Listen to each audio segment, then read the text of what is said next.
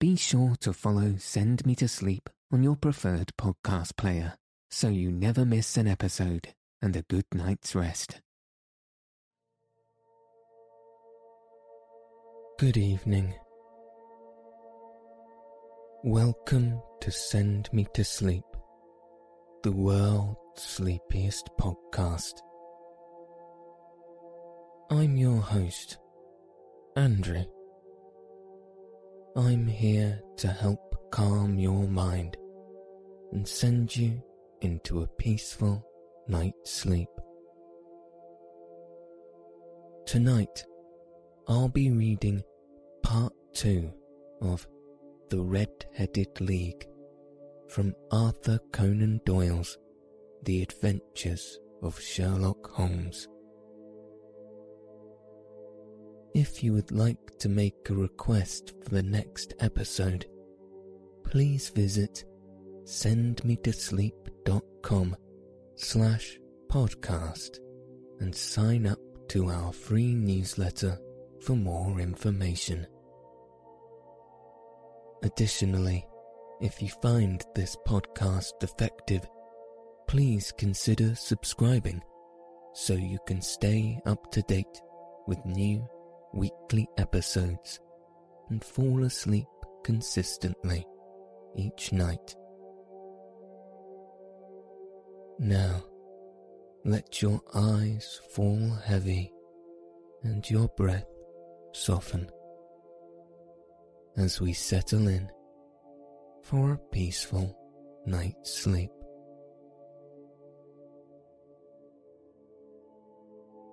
We travelled by the underground as far as Aldersgate, and a short walk took us to Saxe Coburg Square, the scene of the singular story which we had listened to in the morning.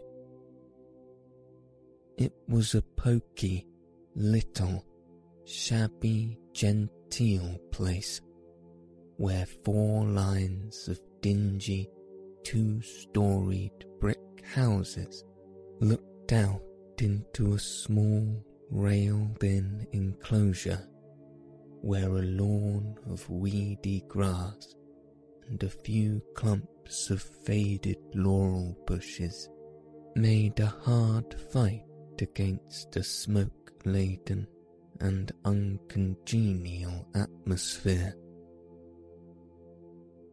three gilt balls and a brown board with Jabez Wilson in white letters upon a corner house announced the place where our red-headed client carried out his business.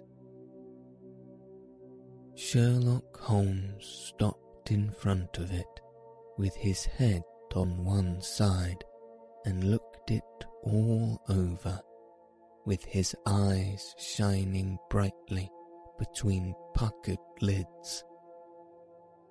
Then he walked slowly up the street and then down again to the corner, still looking keenly at the houses.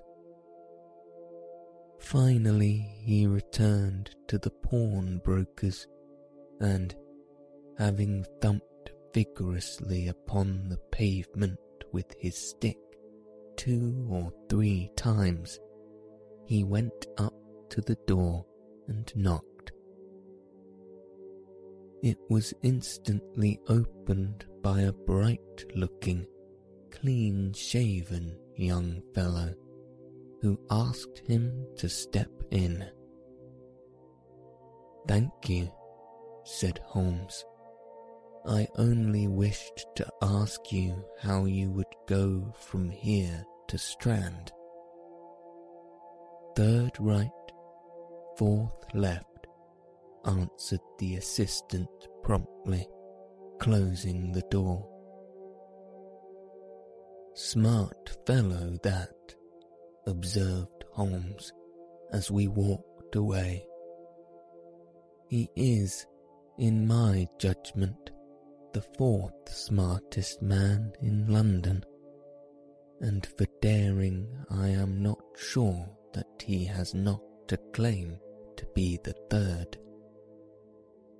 I have known something of him before.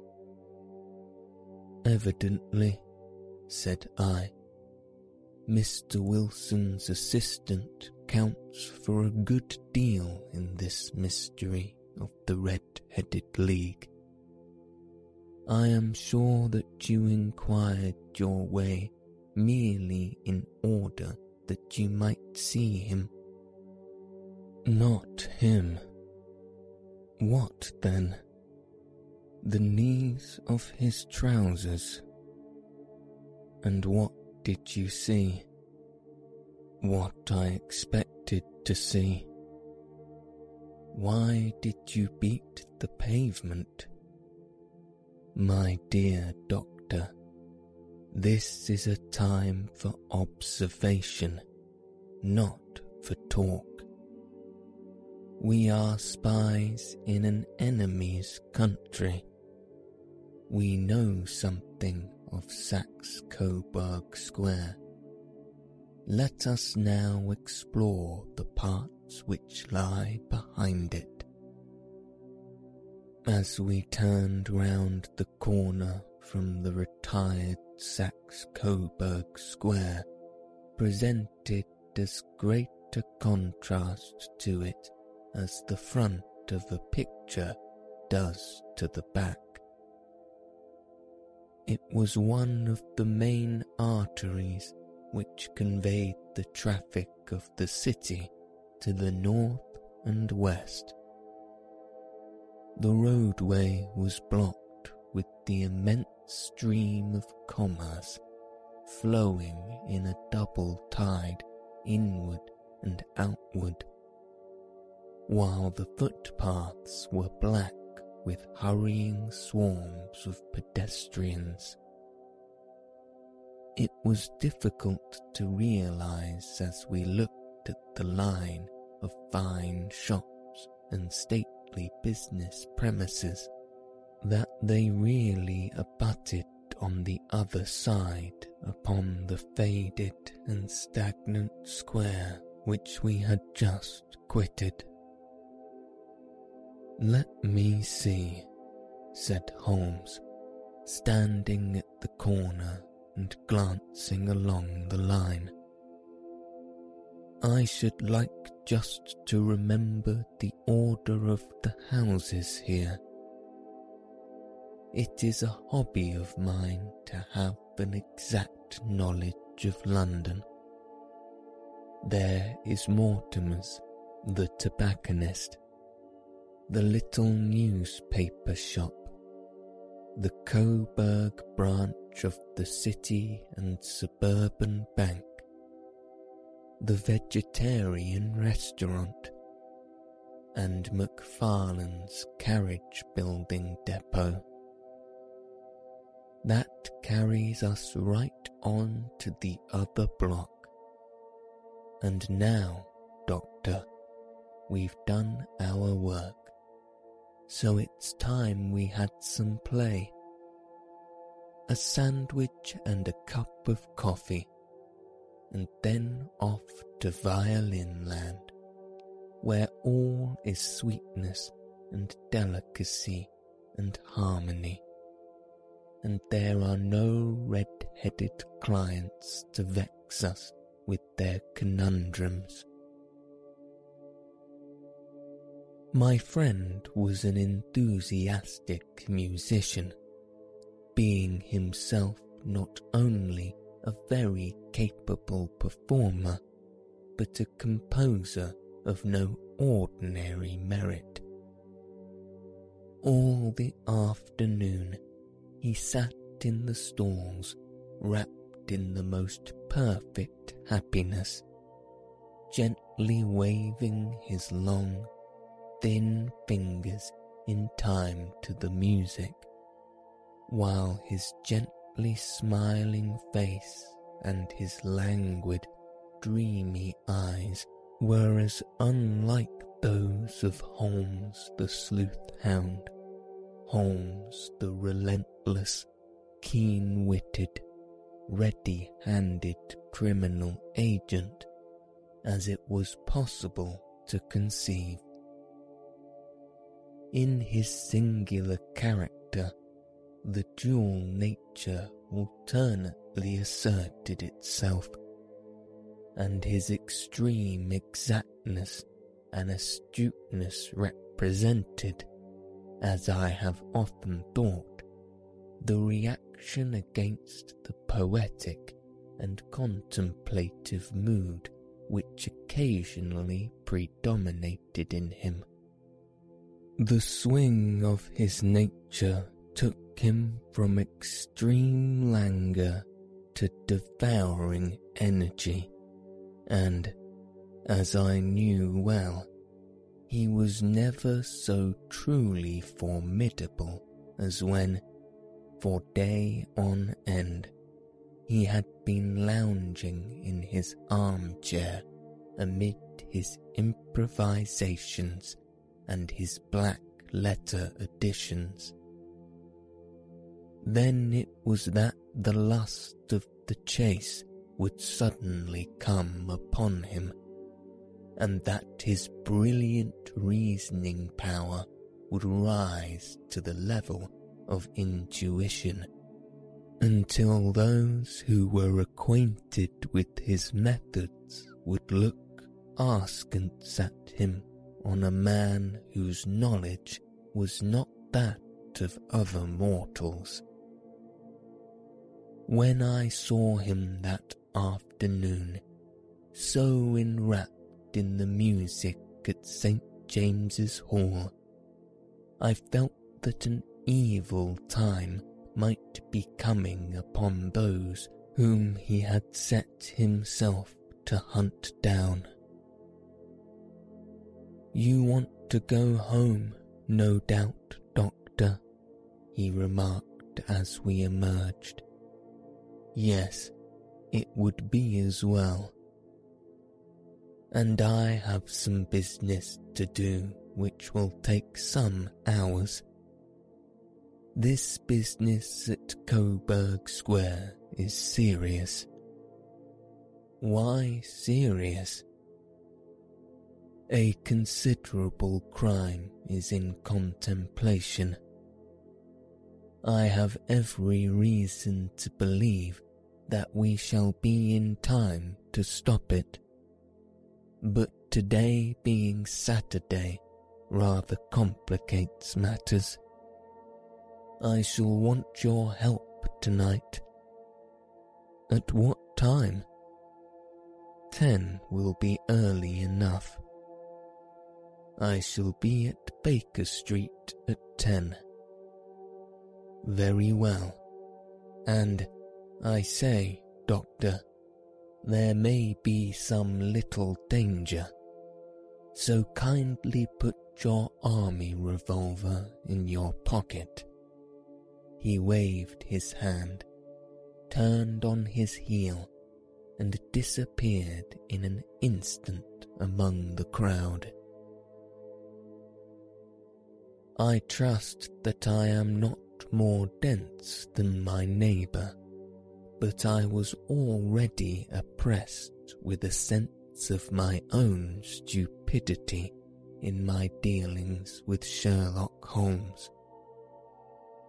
Here I had heard what he had heard. I had seen what he had seen. And yet from his words it was evident that he saw clearly not only what had happened, but what was about to happen. While to me, the whole business was still confused and grotesque. As I drove home to my house in Kennington, I thought over it all. From the extraordinary story of the red-headed copier of the encyclopedia, down to the visit to Saxe Coburg Square, and the ominous words with which he had parted from me. What was this nocturnal expedition.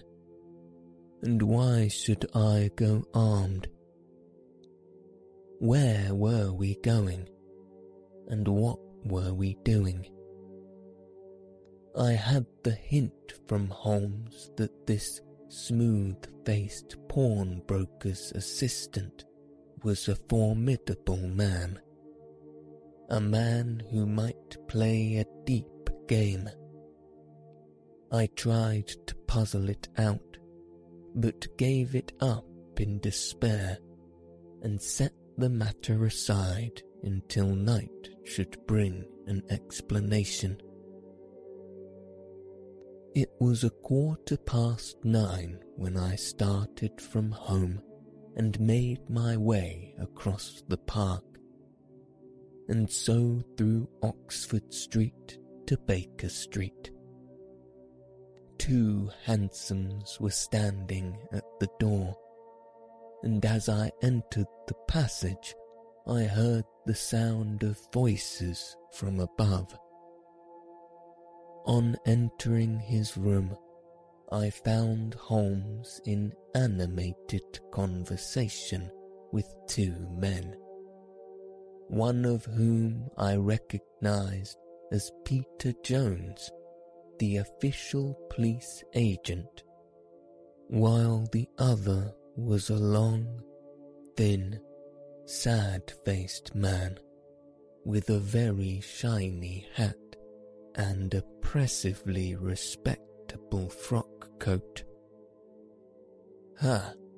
Our party is complete, said Holmes, buttoning up his pea jacket and taking his heavy hunting crop from the rack.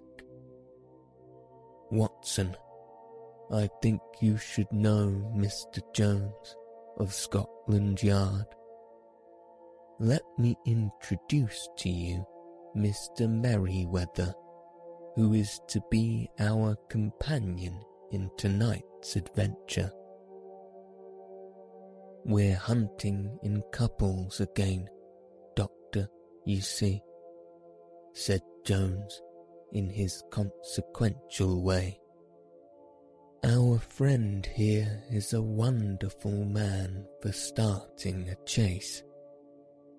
All he wants is an old dog to help him to do the running down. I hope a wild goose may not prove to be the end of our chase, observed Mr. Merryweather gloomily. You may place considerable confidence in Mr. Holmes, sir, said the police agent loftily. He has his own little methods, which are, if he won't mind my saying so, just a little too theoretical and fantastic. But he has the makings of a detective in him. It is not too much to say that once or twice as in that business of the Sholto murder and the Agra treasure, he has been more nearly correct than the official force. Oh, if you say so, Mr. Holmes, it is all right, said the stranger with deference. Still, I confess that I miss my rubber. It is the first Saturday night for seven and twenty years that I have not had my rubber. I think you will find, said Sherlock Holmes, that you will pay for a higher stake tonight than you have ever done yet and that the play will be more exciting. For you, Mr. Merryweather, the stake will be some thirty thousand pounds, and for you, Jones, it will be the man upon whom you wish to lay your hands. John Clay, the murderer, thief, smasher, and forgerer. He's a young man, Mr. Merryweather, but he is at the head of his profession, and I would rather have my bracelets on him than on any criminal in London. He's a remarkable man, is John Clay. His grandfather was a royal duke, and he himself has been to Eton and Oxford. His brain is as cunning as his fingers, and though we meet signs of him at every turn, we never know where to find the man himself. He'll crack a crib in Scotland one week and be raising money to build an orphanage in Cornwall the next. I've been on his track for years and have never set eyes on him yet. I hope that I may have the pleasure of introducing you tonight. I've had one or two little turns also with Mr. John Clay, and I agree with you that he is at the head of his profession. It is past ten, however, and quite time that we started. If you two will take the first hansom, Watson and I will follow in the second. Sherlock Holmes was not very communicative during the long drive and lay back in the cab humming the tunes which we had heard in the afternoon. We rattled through an endless labyrinth of gas-lit streets until we emerged into Farringdon Street. We are close there now, my friend remarked. This fellow Merryweather is a bank director and personally interested in the matter. I thought it as well to have Jones with us also. He is not a bad fellow, though an absolute imbecile in his profession. He has one positive virtue. He is as brave as a bulldog and as tenacious as a lobster if he gets his claws upon anyone. Here we are, and they are waiting for us. We had reached the same crowded thoroughfare in which we had found ourselves in the morning. Our cabs were dismissed, and, following the guidance of Mr. Merryweather, we passed down a narrow passage and through a side door which he opened for us. Within there was a small corridor which ended in a very massive iron gate. This also was opened and led down a flight of winding stone steps which terminated at another formidable gate.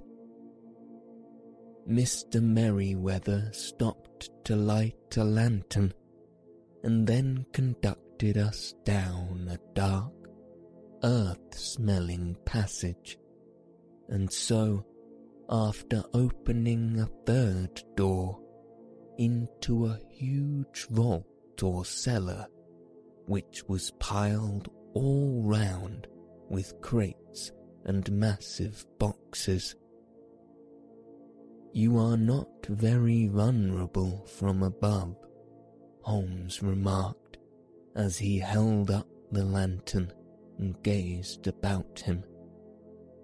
Not from below, said Mr. Merryweather, striking his stick upon the flags which lined the door. Why, dear me, it sounds quite hollow, he remarked, looking up in surprise.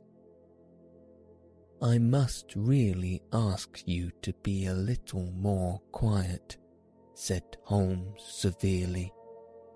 You have already imperiled the whole success of our expedition.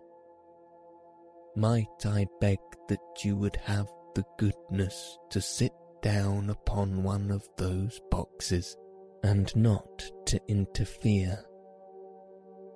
The solemn Mr. Merryweather perched himself upon a crate, with a very injured expression upon his face while Holmes fell upon his knees upon the floor and, with the lantern and a magnifying lens, began to examine minutely the cracks between the stones.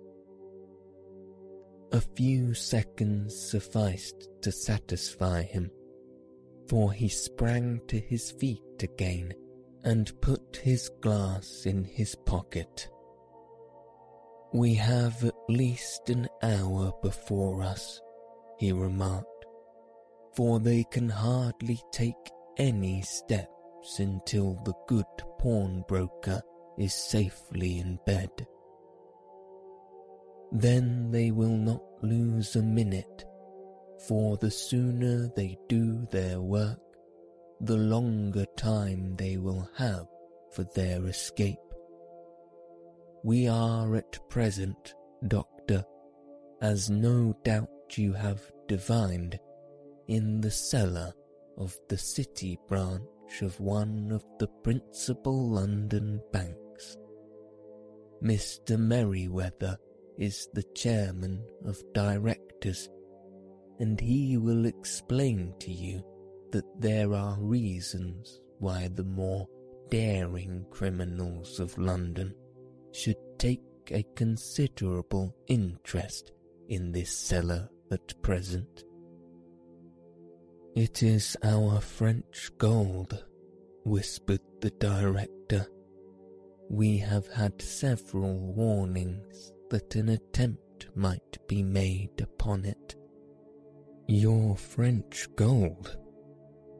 Yes, we had occasion some months ago to strengthen our resources and borrowed for that purpose 30,000 Napoleons from the Bank of France. It has become known that we have never had occasion to unpack the money and that it is still lying in our cellar. The crate upon which I sit contains 2,000 Napoleons packed between layers of lead foil. Our reserve of bullion is much larger at present than is usually kept in a single branch office, and the directors have had misgivings upon the subject which were very well justified, observed Holmes. And now it is time that we arrange our little plans. I expect that within an hour matters will come to a head. In the meantime, Mr. Merryweather, we must put the screen over that dark lantern and sit in the dark? I am afraid so. I had brought a pack of cards in my pocket and thought that, as we were a party carré, you might have your rubber after all. But I see that the enemy's preparations have gone so far that we cannot risk the presence of light. And first of all, we must choose our positions. These are daring men, and though we shall take them at a disadvantage, they may do us some harm unless we are careful. I shall stand behind this crate, and do you conceal yourself behind those.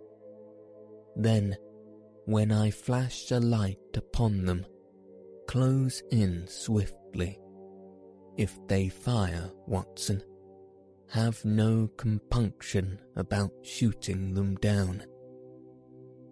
I placed my revolver, cocked, upon the top of the wooden case behind which I crouched. Holmes shot the slide across the front of his lantern and left us in pitch darkness. Such an absolute darkness as I have never before experienced.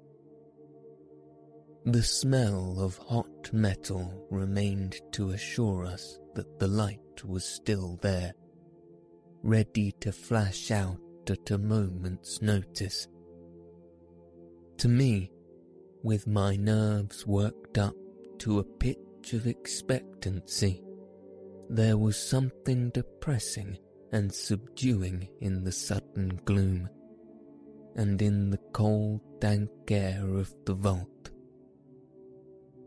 They have but one retreat, whispered Holmes. That is back through the house into Saxe Coburg Square. I hope that you have done what I asked you, Jones. I have an inspector and two officers waiting at the front door. Then we have stopped all the holes, and now we must be silent and wait.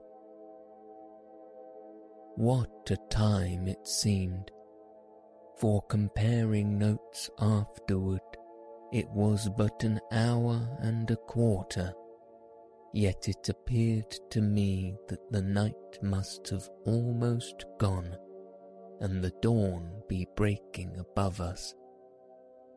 My limbs were weary and stiff, for I feared to change my position, yet my nerves were worked up to the highest pitch of tension, and my hearing was so acute that I could not only hear the gentle breathing of my companions, but I could distinguish the deeper, heavier in breath of the bulky Jones from the thin, sighing tone of the bank director.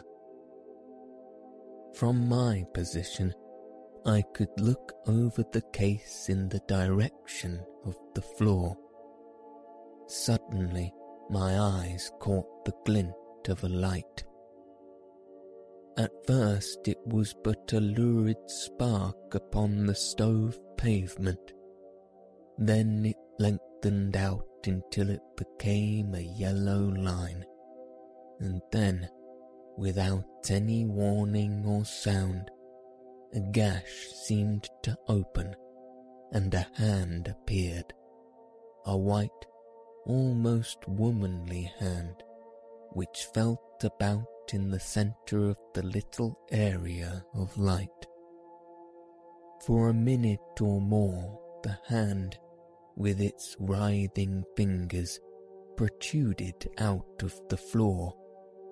Then it was withdrawn as suddenly as it appeared, and all was dark again save the single lurid spark which marked a chink between the stones.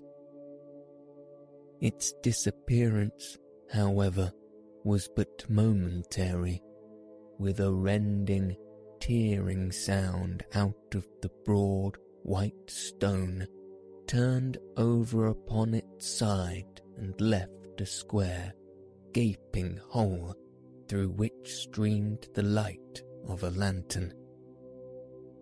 Over the edge there peeped a clean-cut, boyish face, which looked keenly about it, and then, with a hand on either side of the aperture, drew itself shoulder high and waist high until one knee rested upon the edge. In another instant, he stood at the side of the hole and was hauling after him a companion, lithe and small like himself, with a pale face and a shock of very red hair. It's all clear, he whispered. Have you the chisel and the bags? Great Scott! Jump, Archie, jump, and I'll swing for it. Sherlock Holmes had sprung out and seized the intruder by the collar. The other dived down the hole, and I heard the sound of rending clothes as Jones clutched at his skirts. The light flashed upon the barrel of the revolver, but Holmes' hunting crop came down on the man's wrist, and the pistol clinked upon the stone floor. It's no use, John Clay, said Holmes blandly. You have no chance at all. So I see, the other answered with the utmost coolness. I fancy that my pistol is all right, though I see you have got his coat tails. There are three men waiting for him at the door, said Holmes. Oh, indeed, you seem to have done the thing very completely. I must compliment you. And I you, answered Holmes. Your red-headed idea was very new and effective. You'll see your pal again presently, said Jones. He's quicker at climbing down holes than I am. Just hold out while I fix the debris. I beg that you will not touch me with your filthy hands, remarked our prisoner as the handcuffs clattered upon his wrists. You may not be aware that I have royal blood in my veins. Have the goodness also, when you address me, always to say Sir and please. All right, said Jones, with a stare and a snigger. Well, would you please, sir, march upstairs, where we can get a cab to carry your highness to the police station? That is better, said John Clay sincerely. He made a sweeping bow to the three of us and walked quietly off in the custody of the detective. Really, Mr. Holmes, said Mr. Merryweather as we followed them from the cellar. I do not know how the bank can thank you or repay you. There is no doubt that you have detected and defeated in the most complete manner one of the most determined attempts at bank robbery that have ever come within my experience. I have had one or two little scores of my own to settle with Mr. John Clay, said Holmes. I have been at some small expense over this matter, which I shall expect the bank to refund. But beyond that, I am amply repaid by having had an experience which in many ways unique, and by hearing the very remarkable narrative of the Red-Headed League. You see, Watson, he explained in the early hours of the morning as we sat over a glass of whisky and soda in Baker Street. It was perfectly obvious from the first that the only possible object of this rather fantastic business of the advertisement of the League and the copying of the encyclopedia must be to get this not over bright pawnbroker out of the way for a number of hours every day. It was a curious way of managing it, but really, it would be difficult to suggest a better. The method was no doubt suggested to Clay's ingenious mind by the colour of his accomplice's hair. The four pound a week was a lure which must draw him, and what was it to them who were playing for thousands? They put in the advertisement. One rogue has the temporary office, the other rogue incites the man to apply for it and together they manage to secure his absence every morning in the week. From the time that I heard of the assistant having come for half wages, it was obvious to me that he had some strong motive for securing the situation. But how could you guess what the motive was? Had there been woman in the house, I should have suspected a mere vulgar intrigue. That, however, was out of the question. The man's business was a small one, and there was nothing in the house which could account for such elaborate preparations. And such an expenditure as they were at it must, then, be something out of the house.